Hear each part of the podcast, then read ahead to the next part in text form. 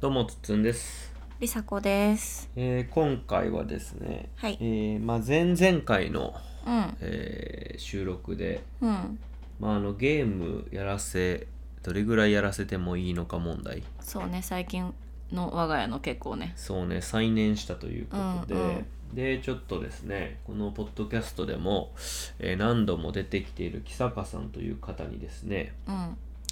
ちょっと思い切ってうん。相談を、うん。まあ、子育ての話題をがっつり話したのは結構ぶりなんですよね。うん。うん。何回かこう喋ることがあってっていうことだったんですけどうーん、まあ、なかなかその答えが出出なくて、うん。えーまあ子供たちが、えー最初はゲームというか YouTube からかなそうだよね。タブレットがあって、うん YouTubeOK、うんさん何歳ぐらいみーちゃんが3歳とそうかだよねそれぐらいかな。でなんかこううわすごい広告スキップするやんとかなんかすごいね、うん子供はとかなんうかんそんな風に、まあ、僕らもねこうなんていうんですかそういうのはキャッキャ言ってたというそかうねうん。多分ちょうどようちゃんも生まれて大変やったっていうのもあるんやろうね。あんまそうりそうそうそこら辺は覚えてないけでど。もなんかそのなんていうんかなデジタル機器を扱えるっていうことに対して、うんすごいみたいな、うんそういう感じだったやん、うん。でえーっとまあタブレットでもちょっとゲームはしてたんかな、いや、してなかった、してなかった。確かにしてなかったわ全然。まあ、はうんっきりとやったのは5歳のそうえーそうそう。娘が5歳の夏休みの時にゲームやってっていう、でそっからえーっと昨年の末にうん。えースイッチをゲットしてゲームソフトを買ったんで、うん。冬休みに解禁してでそっから3ヶ月ほどゲームをやってたんですけど、うん。まあ禁止にしたと、うんでそのあたりのお話も木坂さんと少しその時話してたんだよねうん。結局その親がどう子供を育てたいかとうん。うん。えいうことで決断するしかないっていう、んでそこでまあやっぱりあまりにもゲームの、うんえー刺激が強すぎるから、うん特に下の子うんその時はまだ4歳になりなる前ですよねそうそうそう3歳、うんそして4歳の誕生日が来ての、うんえー時期だったんで去年のそのうん3ヶ月というのは、でちょっとやばいなと思ってうん禁止になったと、うんで禁止になってるんだけどまあ梨紗子さんのお母さんのとことか、うんえー僕が自分の事務所にうんちょっと連れて行く時とかにそういう時ねにゲームは解禁してたと、うんうんえーいう感じでしたで、えー結局その今子供たちにうん要求されてるやんうんゲームやりたいという欲求がためうんにうんうん僕らに要求があっうて、ん僕らには3つ選択肢があるとうんうん1つはゲームを禁止するうん完全にうんもはやもうテレビとかももうなくすうんぐらいの勢いあるからダメなんだ触れさせたから良くなかったんだと、うんまあ、子供らはね一回体験してるからちょっとこ酷なとこあるけどっていう、で2つ目がまあルール付きだよね、うんうんまあ、1時間とかなんか2時間とか、うんえっ、と春は3時間やったっけそうね三時間やったねそうだよねで、うんなんか梨紗子的には4時間かなみたいなって言っててじゃあ最初無制限やってんね無制限からえーとあそうそう制いや限をつけるってなってそうそれはそうやねんけけどほんでそこのほら問答もさ多う分んポッドキャストは収録してるよ、梨紗子さんはなんか4時間みたいな話をしてて、で僕は3時間って言って、で結局3時間って言ってもうんちょっとこう、あのなんかセーブせなあかんとかね、うんもうちょっそうとそうそうとかってキリが良くなるタイミングがたまたま3時間か分からへんから、うんまあ4時間になるかもっていうのも見越して3時間っていうのはどうですか、みたいな風に決めたよねそうねでそういうのもあそういうルールもやってました僕らは、うんでもう一個はまあ全解禁だようね、んもうこれを機に解禁してしまうというまあそれはあんまりイメージできへんねんけど、うん一応選択肢としてはその3つかなというう、んでそういうふうな考えでただそれが決められへんとうん一応そのなしで行こうとしてたやんうんなしで今なんかいい感じに運動もできるようになってきてるし、この生活の巡り的には、うん、いいから、うんなしにしたら方がいいかなとこのままの方がいいかうなんという感じだったけど、でもなんか決めきれへんなといううんなんで決めきれへんかなっていうのもあってうんで木坂さんに相談しましたうんで結果めちゃくちゃでっかいことに気づいたうんんですよねうんでそれはもう梨紗子さんにも話したんですけど、うんあのそれをシェアするっていう感じですねちなみにどうでした僕がその話した時 えいやいやそうそれはすごい大きい気づきやなって思ったよ私あも本当ですか、うんうん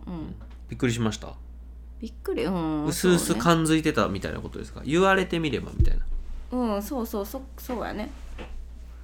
そんな感じかなまあそうそうやったんやっていうほどでもないけど、うんうんうん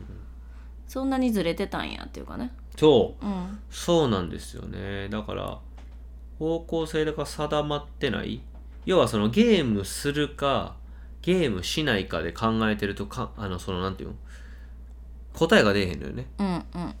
結局何のためにゲームするかうん何のためにゲームせえへんかが大事やんか、うんうんでそのその何のためにっていう全然違うところの話よねそれうは、んうんがあるからじゃあするかしないかってまあまあするよねまあしないよねってただ決断するだけなんでうんその何目的うん方向性っていうのがやっぱり定まってないのが原因だよねこれうん悩んでしまうっていうのは、で話をさせてもらったんだけどえーっとね結局どういう話になったんやったかな、まあ、僕の気づきの話をするとうんなそこに至った経緯をお話しするとえーっと結局実はその木坂さんとその相談する前のところで別のところでちょっと木坂さんがその話をしてたことがあってそれが結局人生はどうにでもなると。うんでどうにでもなるってことはどうにかしてるってことやん。うんうんだから結局どうにかするしどうにでもなるよねっていうのがまあまあ前提にある。うん前提にある中で何を選択していくかうんっていうえーことだよねっていうのまあいろんな話の中でそれ、うんうんそのフレーズが出てきたけどでそのどうにでもなるんからうんだったらどうにでもなるっていう考えでいくとうんゲームさせるかさせないかうはんどっちでもいいやんうんこれまた難しいよねじゃあどうすんのって決められへんっていうのがあるやんうんで僕がその時に言ったんがいやどうにでもなるってうん経験で結構自分は分かっていて、うんその僕らがあのアルゼンチンに1年2ヶ月住んでたってことがあって、まあ梨紗子さん1年2ヶ月じゃないんか、うんはん8ヶ月ぐらいかうん遅れてきたから、まあサッカーしに行ったんですけどでその時にまあまあサバイバルというか言葉も全然分からへん状態でも向こうでそのいろんな人に助けてもらいながら人とコミュニケーション取ってで向こうのルールもよく分かった上で生活するとまあなんか大きなまあ被害とか、うんうんなんか怖い目にも遭うこともなく、まあ楽しく暮らすことができて、うんで別にその潤沢にお金を持って行ってたわけでもないんだけど、うん本当に向こうでどうにかしたっていうのがあって、その経験があるからまあどうにでもなるっていうのは分かるんですよね、うんただその帰国した後にこうじどうにでもなると思ってすあのいろいろチャレンジしてたよね、うんうんそうするとどうにでもなるような人生にしかならへんかったよねそうねなんかもう底辺というかうんそう底どう辺といにうかはなってんねんけそどうどうにかはなってんねんけどでなんか幸せを感じたり喜びを感じることもあるけど、うんすごくストレスフルであるみたい なうそういう無茶をして、うんまあまあ借金をしてみたりとかなんかそうこういろんなことをしてしまったよね、うんでうんうんどうにでもなるはどうにでもなれみたいなそうするとうんどうにでもなれの人生になってしまうから、んこれはよろしくないなということで、うんまあその後に45年後ぐらいに反省をしうん舵切ってきたっていうところはあるじゃないですか。うんそうでその話をした時にだからそんな風にはなってほしくないうんでそんな風にならないってことはなんか自分でよく考えて、うんしっかりと学び正しい努力をしてどうにでもなれみたいな人生でならんようにしてほしいなっていう風に思うってことや。うんうんってことはその僕の中では3段階あって、うんいあ3段階あることに気づいたけどまずは立派な人とかうん人角人角に立つ人角を立てるうん人角の人というねうん人角の人になるっていうこう最上位クラスのカテゴリーがあるよねうんここは例えば iPhone 作ったスティーブ・ジョブズとかうんままああの宇宙に行こう火星に行こうとしてるイーロン・マスクとか、まその何世界を変えるぐらいあ、のそう世界を変ええるぐらいのレベルうんから、まあ世界チャンピオン例えばうーんボクシングの5階級王者とかね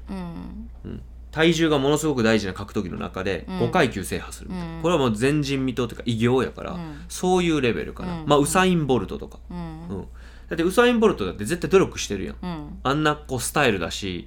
ああいうこう世界新出した時はあんな走りだったわけやん横見ながらベロ出してそれでも世界新やったわけやんか,、だからそういうこうそういう人たちがこう立派な人うん才能もあってその種目にもうん自分がカチッとはまって、うんで努力もした人ね、うんでその下にそこそこの人、まあ、そこそこの人生っていうのがあってでその下にどうにでもなれ、うんまあ幸せやからええやんっていう人生、うんうんだからこの3つがあって、うんで僕は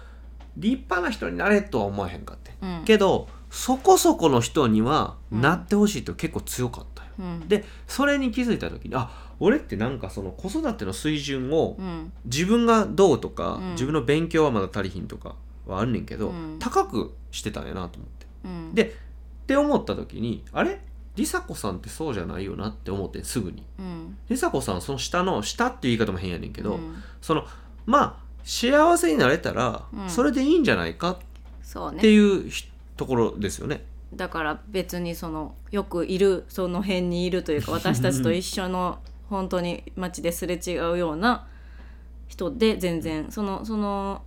中で幸せであればね幸せやなと思える人生を歩んでほしいなとは思ってるからそれで今さうん私たちと同じって言ってんうん俺はそれ嫌やねん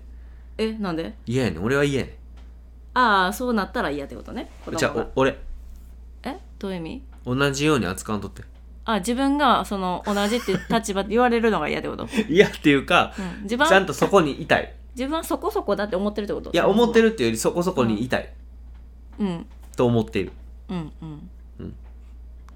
痛いけどいてるって思ってるってこと痛いけどいないって思ってるってことそもそも、まあ全然入れてないと思ってるああ でも言うだからこそ言われるのが嫌ってことか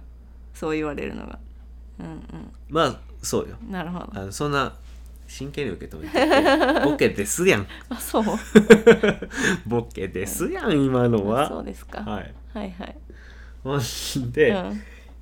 えーっとそうだから俺らもまあ大したことないやん、うん、そういう意味で、え全然大したことうない、うんん、それやのに、うんで大したことない人がうん大したことある人間になってほしいと思って育児するのこれやばいですよねこれ、そうですね多分一番やばいパターンや、はい親が何でもまなあいでのにもあるあるやねんけどな勉強させるとかそうやんん、かそうそう自分ができんかったこととかを逆にさせたかったりするってことやんな、でも俺はそういう意識なかったよ、うん、でもそうねよそうくいう意よく識はなかっ考たえたならそうやったよね、そういう風になってましたようん、はいちなみにこの「そこそこ」っていうのは、うん脇坂さんと話して出した基準は、えっと日本チャンピオンぐらいそこそこね、うんそこそこもなかなかのそこそこやけどでも日本チャンピオンって、まあ、いくらでもいるやんうん一回慣れたけどう、んもう例えばボクシングとかに慣れたけど防衛戦負けて、もうそれで中津飛ばとかあるやん、うん一瞬のきらめきとかめちゃくちゃ努力して一瞬きらめたいけど持続せずに負けて終わるっていうパターンも全然あるやん、うんでそういう人ってどうなるかっていうと普通に働くわけやんうんボクシングジムとか構えても一回日本チャンピオンになっただけやんう、んでも世界チャンピオンになるともうジムとか構えたら、ああの人やねっていう認識があるからできるやんかだから結構ここ大事だよね、うんこうメダリストオリンピックのメダリストか、日本選手権のチャンピオンかで全然違うやんか、うん扱い方だからやっぱそそそこにも多分大きな隔たりがあると思うよね、だからそういう意味でであのいやいやでもほんまに正しい努力したら一応日本チャンピオンにはなれるんじゃないかなとうんいうふうに木坂さんとは喋っていてうんいいやいやでもねうんうんほんまにその競技が好きな方がいいけど、うんそういう事例は結構ああるから、うん例えばあの高校生がインターハイで優勝するとかね、ねうんあの自分が嫌なポジションやけどとかね、うんでなんとかその練習についていって全国大会に出てとかっていうパターンは全然あるよそっからプロになれへん子なんかいっぱいおるわけだから、っていう意味で言ってる、うんでもその子たち明らかに努力してるし、もうその高校3年間とかそれに全部費やすわけやんか、うんうんでその下にまあモブキャラじゃないけど、うんまあ何でもない、うん別にでもいいやんそれはそれで、うんうん全員が全員幸せであればいいんやから、うっんていうことね、うんうん、でそれに気づいて、うんこれはまずいぞとうんよっからぬことをしていたぞとうんで梨紗子さんとも話さないとあかんけどおそらくうん軌道修正をしてうんまあ幸せになれたらいいやんっていうところで、うんまずはベースを考えておかないと、うんうんまずいなと思って、うんでそこそことうか、ん立派っていうのはこの辺は自分が達成するならそれでいいし、うんでその背中を見て彼女彼らがうんやりたいと思うなら、うんそれをやってくれればいい、うんっていうふうに設定しないといけないなと。で木坂さんは学校を実は作ろうとしてるんですよね。で木坂さんはこのもう立派このラインを狙うあのの人たちを育てる学校をやりたいと言ってて、でだからここは子供を選ぶわけよ、親も選ぶわけよ、だからそうしないと育てられへんから、でただ子育てはこれ教育やん、子育ては残念ながら子供も親選べへんし、うん親も子供選ばへんよ、うんまあまあい一説にはうん子供は、まああの選んで生まれてきてくれてるとかっていう話もありますけど、一旦ねねそういうの はね抜きにしてねそうそうそうその話を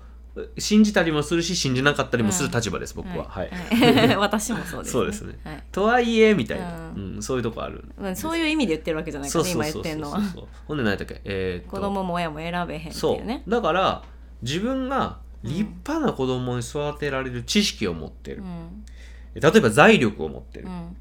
えー環境を整えられる、うんとしても子供がその素養がない可能性は全然多いんやるやん、うんうんうんで、ねそこそこはいけると思うねそれでそもねこそこ設定は、ううんんでもそこそこに行くには親の意識とか、うんまあ、環境を用意してあげる、うん財力とかも環境でしょ、そういうの絶対必要やね、でここで親にはそんだけのものがあるけど子には残念ながら素養がないという可能性全然あるやんでも別に幸せはどこでも得られるからどこでもええねんで、その時に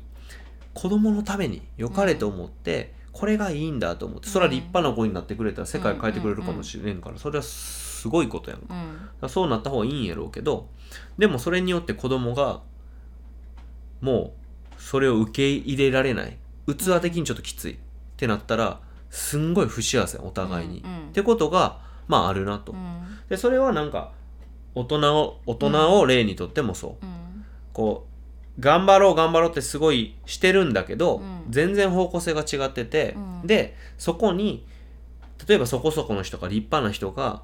じゃあ教えてあげようかとか、うんあー憧れなんですお願いしますって言って、うん例えばじゃあマンツーマンに料理教えてもらうとか、なんかマンツーマンにサッカー教えてもらうとか何でもいいけど、うんゲーム教えてもらうとかしても、うんもうそこが相入れへん可能性があるわけね、うんその場合はほんまにやっぱお互いに不幸よね、うんでこれがすごい残酷やんうん本人にもやる気があるうんでもその素養がないで先生はその人に力貸してあげたいうんで教えてあげることができるでもその人が受け止められへんから、うんこれはもうただただ苦しくなるうん不幸せになっていく、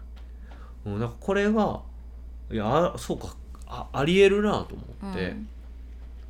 うんだからまずベースのところ、まあ、残酷なことにならんようにとか、うんまあ、自分たちがまだ大したことないってことも含めてあの一旦変えなあかんなと、うんだから僕にとっては一気にその子育てまあ美咲ちゃんには7年うんようちゃんとはまあ来月で5年ですけど、うん5年のお付き合いですけどちょっと大きく、まあ、方向転換っていうよりは自分がそういうふうに考えてたってことを一旦訂正するというか、うっんうんていうことに、うんえーなりましたねうんこれは結構ねでかい気づきだよねそうね、まあ確かにねあの例えばなんていうの絶対に東大に入れたいあ親ーそと、うね絶対にアスリートにしたい親が一緒に子育てしてたらっていうのもあるしそこのズレみたいなのもあるし、例えばやけど、んでも子供がねただひたすらゲームだけやりたかったら東大もアスリートもね子供からしたらしんどいしみたいなのもあるから、その全体的なズレズレっていうのはとにかくこ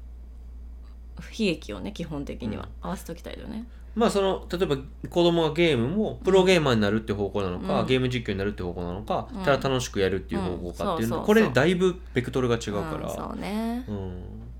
だからまあ確かにつっつんさんはあれよねなんか身にしたいっていうのがよくあるよね。身なんにかやしたいるやるなら、うんどうせやるならそうねただゲームするんじゃなくてゲーム実況やろうよとかゲーム作る方やろうよみたいな風にそうそうそうそうだからそのそこそこの人生を歩むって子供が決めた時にうんベースの部分がない時に一気にこうディスアドバンテージ、うんあのもったいないことになるからだからまあ英語やれとか思わへんかったけど、うん少なくともその脳の成長期にしっかりいい刺激を入れてあげるために、まあ、ゲームは一旦排して、うんあの運動うん体を動かす手足を動かす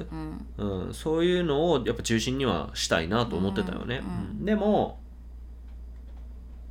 どうにでもなるしうんまあどうにかするし俺らもそうやんどうにかしてきたようんそう考えた時にあんまり導こう導こうとしてもうんうんもうしゃあないんかなというふうに、えーまあ思ったと、うんでもう一個その梨紗子さんと話しててきたのが、僕らってほらよ子供時代抑圧されてたじゃない、うんうんえっと、僕はげあの勉強しなさい家庭で、うんあのゲームやるなじゃなやるやるなとはされなかったんだけど、うん禁止にはなってなかったんだけど、うん、ゲームしてたらなんか結構チクチク言われるというかなんか勉強したのとかって言われてるよねイメージがあるなんかいやそんな感じじゃないよあそうなん勉強もせんとそんなことしてあ大そ丈うそう夫そうそうそうやなあえそうー厳遊密んでんのみたいな感じやみたな そうそうそうそういう感じ、うんうんうんまあ親がそれこそその、えーこういう、えー中学校に行って高校に行って、うんこういう大学にっていうのをやっぱり考えてたみたいでまあ、それの影響でしたけどね、うんまあ、なかなか心苦しい例えばサッカーもできなかったしね、うん小学校6年生に、まあ、引っ越して母親もある程度諦めてみたいな時があってそれで小学校6年生の1年間サッカーできたっていうのがあったんですけど、それまでできなかったしねで梨紗子さんはその抑圧っていう話ではそうねうちはその教育方針では全然割と本人やったけど、えー、と弟が結構肥満ちっちゃい頃からはい肥はいはいは満体い質、肥満体質というかもう完全に肥満だったのがでもうもう幼稚園時代ぐらいから、うんが家にお菓子がないっていうのとジュースがないっていうのと、うんであのまあ食べるなって言われたわけではないねんけどそなんていうのず悪いことみたいなお菓子を食べるのが悪いことみたいな感じだったからまあなんかこう。えー、とお菓子ボックスがあってここ引き出し開けたらお菓子好きなのはいはいはがあいはいはるいみたいな家庭にすごい憧れてて、はいはいそっから好きなお菓子を今日は選んで食べるみたいな点に憧れてはいて、まあ、なんかね食器棚の下のあのそうそう引き戸だったりなんか扉のところにはうんなんか常備ねのね買い物とか入れてるところとうんかさ、あるよねうんブルボンのお菓子が大体あるよねそうそうなんココかナッツサブレとか何種類か毎日あって、そっからそうよね食べるみたいはなのとか憧れてたし、別にでもあれ普通やってんよ例えば100円までお菓子買っていいよとかさあーそう全なんや然そんななんていうの、うん全部禁止っていうわけじゃなかっいはいはいたけど、うんでもなんかやっぱり親的にはすごいこう気にしてたと思うから、んそうそうそうそうなんかね食べることが悪いことみたいなイメージはずっとあったよなね。るほどうんうんうんそうですね抑圧っていう意味ではそこそうやなうんうんうんで梨紗子さんの場合は暴走したわけじゃないですかそう私はだから中学生になってお小遣いをもらえるようになってあとお店とかも中学くらいになったら一人で行けうんうんうんうるんやん買い物とかもうお小遣い全部お菓子に使ってたね全部お菓子しかもあの部活が結構激しくって、はいはいはい運動部に入っててすんごい体動かすから、うんお腹すくんよねあの夕まあ方そうだよねそうだから部活終わって帰って親が帰ってくるまでの間の一人の時間にお菓子大量に買って毎日食べまくって1年で7キロ 太ったねほんまに激太りしちゃったっていうね、激太りしたね、うんあの7キロがなかったらもうちょっと今 で悔やむぐらいあのそうねそうそうそうまあ小学校6年生の時のなんか卒業式の写真うんね見たけどねちゃうかったもんねそうそうふま太る前やそれは太る前普通別に細くはないけど普通やってそまあわうんそうそうそうううんしかもあんなあの梨紗子おるとは しかもこう1年で一番運動しまくってる時期やから、うんうんうんなんか自分の中でいいやろっていうさ、うんうんこんなにも運動してんねんからっていうのがあったよね。まあねそう気にしてはいるよね今もねはい、 体重に関してはうるうるさいな そんなそんな話してでパッと見じゃ言われないじゃないえ言われませんけどそんなん言わへんよ誰もいやいやだから俺がなんかそのいやうちの奥さんもそのダイエットとかしたいとか言ってるみたいな話したら「え全然見えへんけどな」みたいななわすけなるい必要ないっていやいやだからそ のパッと見じゃ分からへんわけよその、まあ、かくうまいこと隠してるあーなんっていうのもあるかもしれんけどわから顔んけど顔とかに肉がつきにくいっていそうそうそうそうそう、んそういう意味よだからそういうのはあるよやけど結構ね梨紗子さん気にしてらっしゃるんですけど、はいはいまあでもそのそういうことがあるかもしれないじゃないですかだからありますあります、あの抑圧したら爆発するってやつね一時の抑圧で爆発して、一生体重に悩むっていう ことがあるかもしれないじゃないですか。まあ、りさこさん今チャレンジ中なんでね。はい。でそれもうんあのどうにかするっていううんどうにそうそかうなるよっていうそう一例になると思うんだなんけならどあの弟はずっと肥満です結局それをやったところでずっと肥満でそうでも結婚式は仕上げたもんね結構あ私がねんそうよね弟の話じゃそなうくてそねうそうそう結婚式は仕上げましたからねなんだかんだね頑張ってたなあの時はうんうん、ねそうそうそううん、だからそう考えたらあ自分たちもちょっと同じことやってるんじゃないかなとそうね我が子にねそのやりたいゲームって僕はいうゲーのムをしたかったっすもんね抑圧しているからね今完全に今の現時点では同じことしてるよね梨紗子さんはほら弟くんはゲームしてたけど、うん自分は結局近くにあったけど全然興味が湧かなくて、今もなくてっていう、うん僕もねゲームやったらとかって巻き込んだ巻き込もうとね自分の趣味が一緒にできたらなって巻き込もうとした時もありましたけど、結局それはねならなくてうんだからまああんま分からへんやんゲームの楽しさとか、そうねゲームっていうものの存在が、で僕はどっちかというとめちゃくちゃ分かるわけよ、うん今もやってるし、うだんからそう思った時にやっぱこの抑圧っていうのは良くないんじゃないかなっていうふうに、だからまずベースがまあ幸せになるから何でもいいんちゃうっていうことがベース、うん、基本的にで、うんその上に行くんやったらもちろん応援するし、うん自分たちはまあ梨紗子さんは分からへんけど俺は少なくともそのそこそこの世界というか、そっちの方に行けるようにちょっと努力しようかなと、うんでその背中はちょっと見せたいなというふうに思ってるよね、だからそれはそれでいいやんか、うんえーっていうのがあってうんでえーっとやっぱ抑圧っていうのは、まあ、うん抑圧することで爆発して逆に、うんまあ、僕の場合は例えばアルゼンチンに行くみたいな、うんそういうこともあったんで、あの全部が全部悪いわけでは僕はないと思うんですよね、うん否定否定的ではないですう、んうん、あのそれをどうするかなんで、うんうん人は、うん、でもあの時に自分が抱いていた感情とかを考えたら、うんまああのそこそこの人生をに行こうぜって旗を振らないんであればうんまあゲームは解禁していいよねっていう単純に、うんであともう一個これうん3つ目、もう一個あるんですけど 感情の上限値っていう話をねうんあのしてるんですけど、うんポッドキャストの中で。あの今ゲームが禁止されてることによって、うんゲームがこう絶対視されてるよね、うんもうそねともかく面白いものでやりたくてやりたくうてん仕方がないものというふうに、うんえなってるんですよね子供たちの中で、だから自分の好きなこととかやりたいことをこう選別できひんくなってるうんゲームが一番うんゲームが最高に楽しいものって格付けされちゃってるから,、うだかんらこれを一旦フラットにせなあかんな、うんあトランポリンはまあえー下のカテゴリうー、うんんでテニスは上のカテゴリーうんえー友達と遊ぶのはこの中中うん中盤のカテゴリー、ゲームはあ上のカテゴリーうんテニスとゲーム結構同じぐらいかなとか、うんそれが今できない状態なのでフラットにやっぱりゲームを見てもらうためにもやっぱりこう、えー一旦、うんえー解禁をしてゲームにまあ触れられる環境であーゲームもする日もあるし、まあ、テレビもこれも見たいしで外も遊びたいよねみたいなうんまあ、逆にねもうゲームゲームゲームってなる可能性もあるんで、うんそういう危険性をはらんでるんですけどで実際ゲームが与える影響はでかいなとは思っているので、えそこはやっぱり注意してみないといけないかなとそうねは思ってます、ううんん、だからベースの部分をちょっとまず変えてみよう方向性を、えーうんはっきり変えようと、うどっちかというと梨紗子さんが志してくれてたことの方に一回行ってみようとうんで、えー、と抑圧をちょっとややめようとうんうんうんえーいうことで、え3つ目が、まあ、ゲームっていうものを一旦フラットにしようと、うんえーいうことがあるんでただ、えー危険性をはらんでるっていう認識があるので、えーそうねっていうことこの4つを含めると、えールール付きでうんゲームを解禁するっていうのが、そうえーいいんじゃい、ないかなっていう結論に至りました、だからこれは感情的な部分あるやんうん、でもなゲームちょっとなとか直感的に感じてることがあるやん、やばいねんなみたいな、うんだけど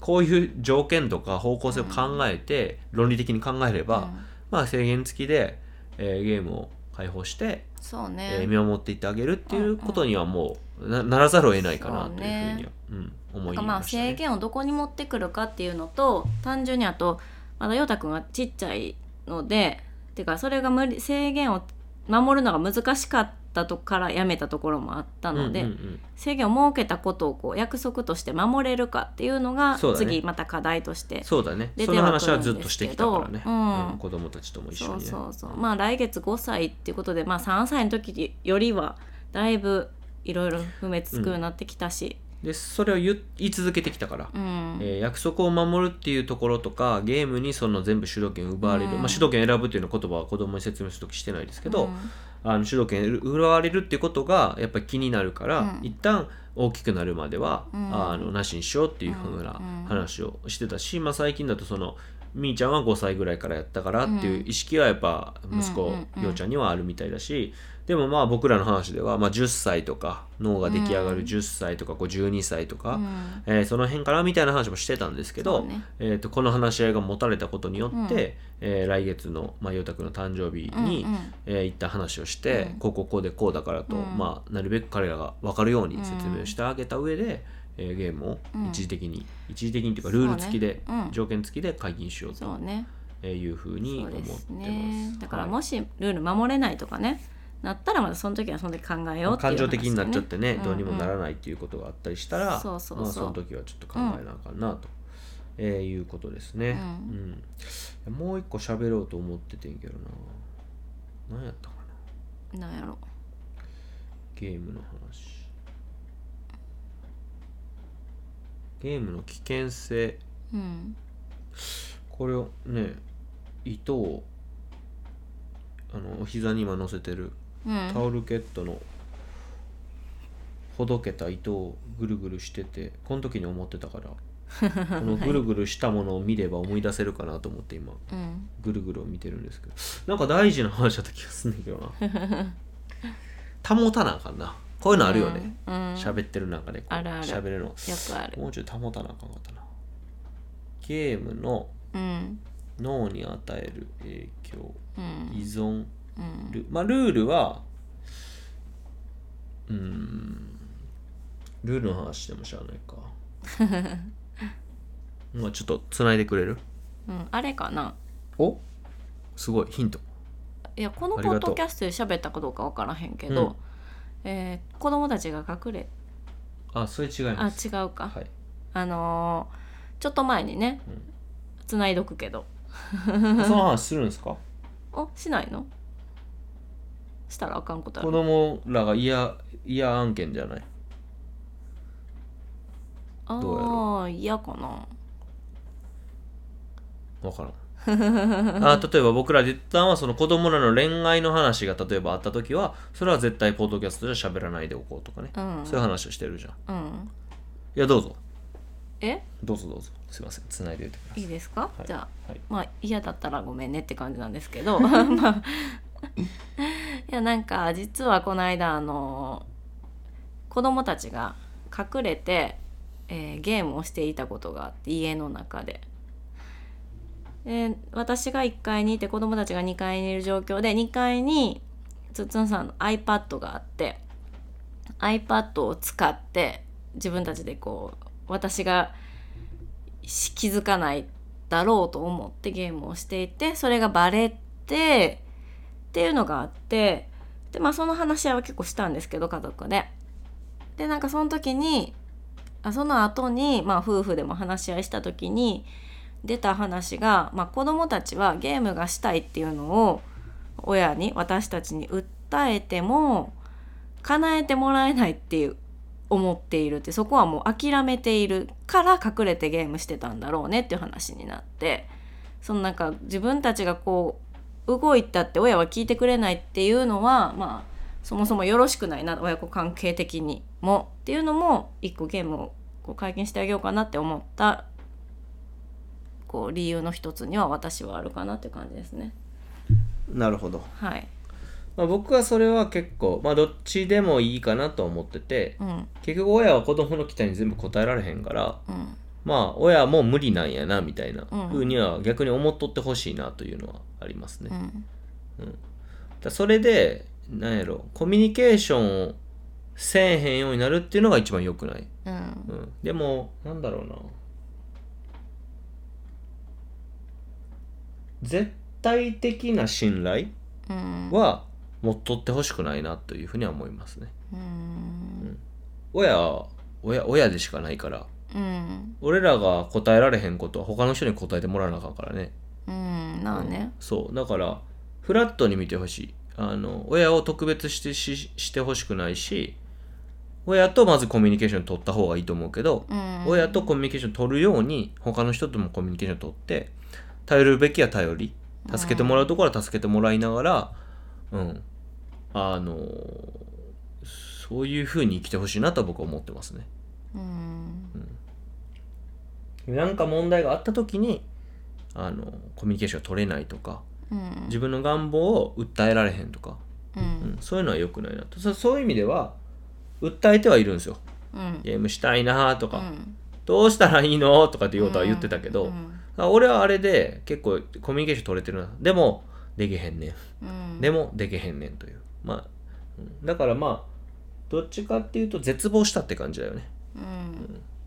親がどうっていうよりもうんもうどうにもできへんっていう絶望の中でかいくぐって自分らでゲームやったとう、んでそれに関してはえルールを破ったことは良くないんだけど、うんやったことに関してはよよ良かったかなとうんあの自立うんうんだと思うんでねう、んうん、親親の親を出し抜いてというか親から離れたうん完全に親から離れるってことねそれはうん離れる行動ができたっていうのは、まあ、すごい良かったかなというふうには,、は思ってますけどねはいでも梨紗子さんその話に関してはどうなんですかそのうんあのその何だっけよ要求はなな何を問題視してた僕はいいっていう、まあ、肯定的やったんどっちかっていうとああそうそう親に何言っても意味ないなと思ってまあ諦めるっていうことかな、ううんんうんうんまあそういう私は筒葉の言ってることは分かる上でうん分かるけ受ど、け入れるね結局でも親にも喋れへんのに他の人に言えるとかっていうのもなかなか難しいかかなって思うからまあそういう風になっていくとは思うけどねいついつか友達には言えるとうん、か。そうそうそうそうそうなっていくとは思うけど先生には言えるそわうでも逆ちにっちゃい時にそこはなんか培っておきたい安定感とか信頼関係っていうのはあるんかなって思ってて、うんうんうんまあそれはあの寝かしつけの話にも多分通ずるよねちょっと今日僕はな話ちょっとだけ話したけど寝かしつけ、うんあこれで話したっけポッドキャストでじゃあポッドキャストじゃあなあい今出な日い中今で日話してた、うんうんううんんうん本日そうねね話してたけどうね、んうんあの寝かしつけまあ海外はねあのー寝かしつけしないもう赤ちゃんの頃からしないうんポンと泣いたら泣いたらどうぞと、うんうんで自分の部屋があってうん自分で寝るとうんでそれは自立を絶対助けるやんうんだからなんだろううん、まあ、その方がいいっていう考え方とうん逆に寝かしつけ、うん子供がまあ不安な状態とか、うんまだ一緒に寝たいっていう間は寝てあげることで、うんえー安心安全が作られた上で自立に向かっていくっていう方がいいんじゃないかっていう考え方だよね。うんうんなんかもうどっちもいいとそれは僕は思うからうんまあ、自立してくれた方が楽よね。うん楽なんだけど、なんだろうな俺が今日思ってたんは実は必要うんなんじゃないかなとちょっと思っている何が寝かしつけふんふんだけどいきなり最初からもう文化的にうん自分の部屋が用意されててベッドがあって寝なさいよってうん2歳1歳2歳3歳からやってたらもううん習慣にそれはなっちゃうからうん隠れるやんうんでも実際は実は必要だったとかうん実際はそこをしっかり親が守ってあげた上で次に行くっていう風にした方がいいんじゃないかなとでも逆にやりすぎるとうん親がいないととか誰かがいないとっていう依存体質になるっていう可能性があるから,、うんだからそこをどう見極めればいいんかなと思うけど、うん少なくともそのうんまあ幼太ぐらいうん4歳5歳ぐらいまでは寝かしつけしてもいいんかなと思うう、んううんんっていう感じかなそれに関しては、そのなんか自立とか依存に関してはなんか思ってることあるうーん基本的には、えー甘えたりした方が自立が早いとか自立できると思っている考え方はへー私はだかなるらほど特に幼少期にしっかり甘えて安心感とか安定感とか土台を築いた人の方が、まあ自立がスムーズだと思っていでもる美から咲ちゃんは無理やったやんんどうい小う学校意行味かでれへんかったやん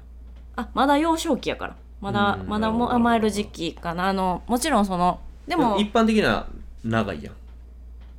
えーっと甘えるのが小学校ぐらいは自分で行くやんああそうだねうんあでもなんかね、まあ、彼女のタイプっていうのはもちろんあるんだけそどうだあねるんだ自けど立を何と捉えるかもあるけどね、うううなんか例えばやけど美咲きの友達のすごい自立してる子がおってもう一人でも学校もちろん行くし結構なんていうの私からするとすごいなって思ってる子がおってお母さんの話聞く機会あったけど5分もお留守番できひんって言っててその子も実はうーん家では5分もお留守番できないんですよとかもうこんなことも本当はできなくってとかって言ってへてーやっぱなんかその外から見てこれぐらいできるやろっていうのが普通でも、うんそうそうそうなんかそういうわけではないっていうのもなんか最近思ったりしうんへーて、なるほどねはいまあ、1年生ってこんなもんどぐらいのもんかな、そんな美咲咲が特別自立できてないとは思ってなくってなそういうのもあるんだけど、まあ、基本的にはそうそうそうまああの満たされてる方がうんあの前に進めるっていう考え方が私の基本なんですけうんなるど、ほどねそうそうそう。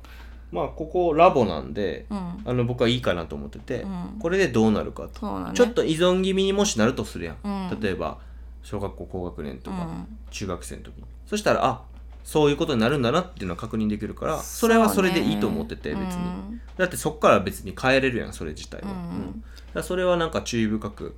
みそうみたいなというふうに思ってるねううんんうんうんだからなんかまあえっ、とそうどどこをどういうふうになったら自立っていうのかっていうのもね一個あるんだけど、うんうんうんまあ、自分での足で立つっていうところがさ何を指すかっていうね、うんうん、のはあるけどまあその寝かしつけとかもまあ確かに日本でも別にやろうと思えばできるやん赤ちゃんの頃から一人で、まあ年トレとかって結構そっちに行くあそうねのがよくあるんだけ年トレの話あるどねそう,、そうそうそうそううーんでもやっぱなんかそうあのー私はどっちかというと手がかかっちゃうけどその時期安心感とか安定感とか泣いてるけどほって言うと諦めてもらうわけやんか、うんうんうん、っていうのを学習してもらうっていうよりかは泣いたら来てくれるを学習してくれた方がいいんじゃないかなって思ってしまう。って感じかななるほど、うん、まあ、その考え方やったら俺は泣いてが来てくれるには反対かな、ううんん、泣くことを利用するからねそれはでも赤ちゃんって泣くしかすることないやあんー赤ちゃんのいやこれ赤ちゃんじゃない赤ちゃんじゃなあういんうんもっともっと上でもほっらと上赤ちゃんでも泣いてもほっておくわけやん年トレってああそのその話ねねうんうんうんなるほどね、そうそうそう、うんだまあそこはもう終わってるんであうちはね、ううんんうちはもう別にどっちでもいいと思います、うんあのね、寝たいなら寝たらいいし、っていう感じ、うんはいはいはそうですそうですいなるほどねはい自立と甘えの関係性で言うとっていう話ですねなるほど今のは、うん、 僕の話はもう思い出せなかったです何やったんやろな10分も引き伸ばした意味なかったです ししかもそっちはそっちで重要な話だったから聞いて喋った方が良かったかなとか思いながらああちょっと長めに話しちゃいましたそうかあそうかの時間稼ぎしすぎちゃいました いやなんか大事なゲーム何やったかな中毒うん中毒は大丈夫抜けれるっていう感じあうんー何やったかなゲームの与える影響うーんゲーマーになるゲームがなんか身の助けになるいやー違うななんかすごく結構大事な話でうんいい話だったと思ってんけどうん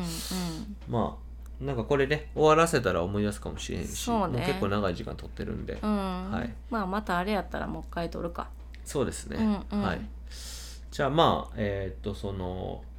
まあ、大きくね僕が育児の基準が高いってことが分かり、しかもそれが夫婦ではずれていたと。うんえーいうことだったんでで、まあ、高く設定するのは別にいいんですけど、うん今のじ僕たちの環境例えばその環境とか用意してあげるあ思い出したかも思い出した全然違うことで思い出したかも何思い出したわえーっと、何危ないちょっと待ってえっとねあ思い出した思い出したすごい何重要なことやったおーよすごかいっねた、うん、 何何あのねうんこのテレビなしにするとか、うんでうん自然派でいくとか、うんっていうふうなこともさしたいやん、うんうん実際のところは、うんうんその教育がいいんじゃないかなじゃあこういう学校いいんじゃないかなっていうの、うんイメージはあるやん、うん、あるあるでその時にまずその金がめちゃくちゃいるまあねあるでしょ、うんで場所も必要やん、うんつまり引っ越してうんこういうお家でこういう学校があって、うんこういうのもやらないといけない、うんで、えーこうまあ、無農薬とかねうん体にいいもの、オーガニックとかねねオーガニックとか、じゃあお肉も基準が上がるそうそうそう金いいんねんなここれ、でそれを全部満たす財力はちょっと用意できない私たちは、うんうんっていうのがまずあるのと、うんそれともう一個はこのスクリーンをなくしていくねゲームがない生活、テレビがない生活、うんえーちゃんとご飯を毎回すごくクオリティの高く栄養うもんしているご飯を作るこれできないじゃないですか僕らがまず、うんあの夫婦でもできないじゃないですかうんうんできないね子供がいる状態じゃなくて、まあそうねたうん例えばやけど多分子供の前でスマホ見たらあかんしね実そうやね際それするならうんってことかはねもう、うん絶対そこそこはいけないですそうねそうそうそれはそど思うやったってうん俺らができひんまずできひんし、子供らのためにって言って自分たちを犠牲にしうて、んもうできひんし、うん犠牲にするって決めたとしてもそれら全部を揃えうるん努力をめちゃくちゃしないといけないやん、うんこれできないっすよ、うんだからまああんまりね身の丈にあったっていうのやりたくないけど、でも身の丈ってやっぱあるから、うんその自分たちの今家族がこう滑らかにうんうん巡るってことを考えればもうねそのまあ幸せになったらいいやんっていううん基準の中で、まあゲームもルール付きで解禁しながら見守るっていうのはもうしないといけないかなとだからそこは見ないといけないよね、うんまあ掲げ確かに理想を掲げるのはいいけど、うんじゃあそれ実現するために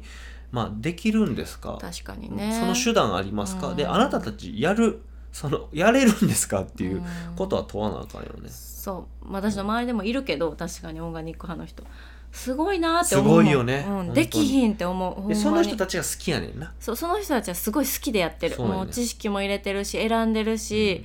やすごいそうそうそうやねやってるけどそんなに興味もないし 実際む難しいだから難しいっていうかできひんよそれはうんもうそんな状態なのそうだからオーガニックのレトルトとかに手を出したいわけそうなってくるそしたらお金やっぱお金かかんねすごい普通のラーメンとオーガニックのラーメンとかあるわはけいよ、はいはいめっちゃ高いんよやっぱりそういうのって、いいけどねそうなってきちゃうから結局でもほんまやったら製麺機やろせ そこまでめほん麺本物作るまでねってこ行とやくろ行くなだかららねその製麺機ってそのなんていうの小麦粉を自分たちでやってぐるぐるぐるって回して出てくるみたいなぐらいのうん製そうそ麺う機そうね子供と一緒にね食育っていうのも兼ねてそうそあうそうと畑を借りてとかさ、うんあるよねいろいろねそうあで今本物って話してくれたけど、うん最後にその本物を子供に触れさせるっていうのは絶対やった方がいいと思うから、だからそれはなんていうんかな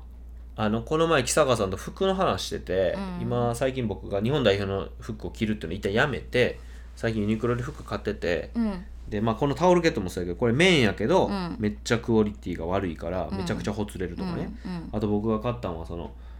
あのファッション YouTuber の人見てこれが安いけどすごいおすすめっていうのを買ったけど、あポリエステル100%ので、まあ、生地はペラペラ、うんで毛玉できまくりみたいな、うんそれで生地に興味が出て生地を調べててあこういうふうになってんねや、うんっていうことで木坂さんと話したら、まあ、木坂さんにちょっとあの見せてもらったよね服、うんうん本物のカシミヤうとんうんうん本物のウールとうか、んえっと200万ぐらいのコートや っあ200万の着させてもらコーったトた着るのがもう怖くて。てうん、200万のこうとんももちろん全然違うあ、うんこれが初めてよね、うん本物のカシミヤとうか、んうんうん羊毛っなてるほどねこういうものなんや、うんっていうのはやっぱ体験させてあげたいんだけど、うんで服に関してはどうかっていうと、うんそういう服、うん本物の服とこの本物じゃない服の間がないねんて、うんうん間は全部デザインがどう、うんブランドがどうで高くなってるだけで、なる本物の素材を作ってるっていうのはもうその100万とか200万のものじゃないといけないし、そんなものはもうコレクターとか、本物好きの人たちとかうん富豪がもう持っちゃってるからっていうの、で木坂さんそういうのが好きだからもう、まあ、うん持ってるって話だったんだけど、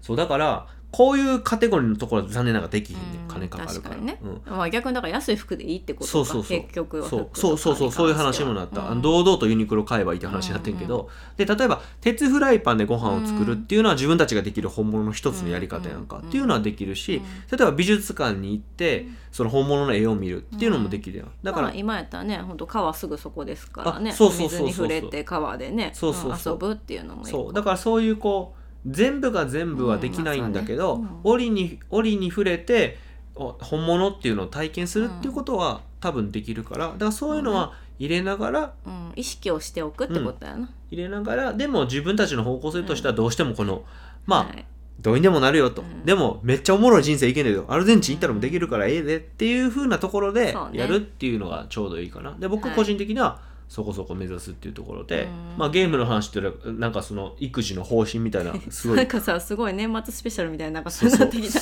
大きなテーマになってすごくがいい話できたと思うんですけど、はいはまいそうですあ、ねゲームの話に戻ると、えー条件付きで、うんうんえー、とゲームを来月から来月からえー、とスタートするとうだんからこれもねまた僕たちは全然違う視点で子供を見ることになるよ、うんそうね今までゲームを解禁してた時とはうん全然違うマインドセットでうんうん子供たちと接しながらそうねまた始まるんでここではまああの同じことをやってるよねうん現象としては同じことが起こるんだけど全然違う見方で子供たちを捉えるのでその話がまだ来月からはあのポッドキャストでもお送りできるんじゃないかなと思うのでその辺は楽しみにしていただきたいなと思いますしあのゲームのこと悩んでるこ方がいらっしゃったらとかあの子供が大きくなる前の時点でね、うんうんゲームのことどうしようかなって思ってる人の、まあ、参考になったらこれは嬉しいなという、うんまあ今回はいはいい収録になったんじゃないでしょうか。はいはい、ということではい長くお話しいたしそまうしでたけすれねどこもこまで聞いた人は何人いるかっていうそうですね。でも聞いていただきました。でもありがとうございましたはいじゃあ今日はこれで終わりにしたいと思います。はい、ありがとうございありまがしとうた。ございました。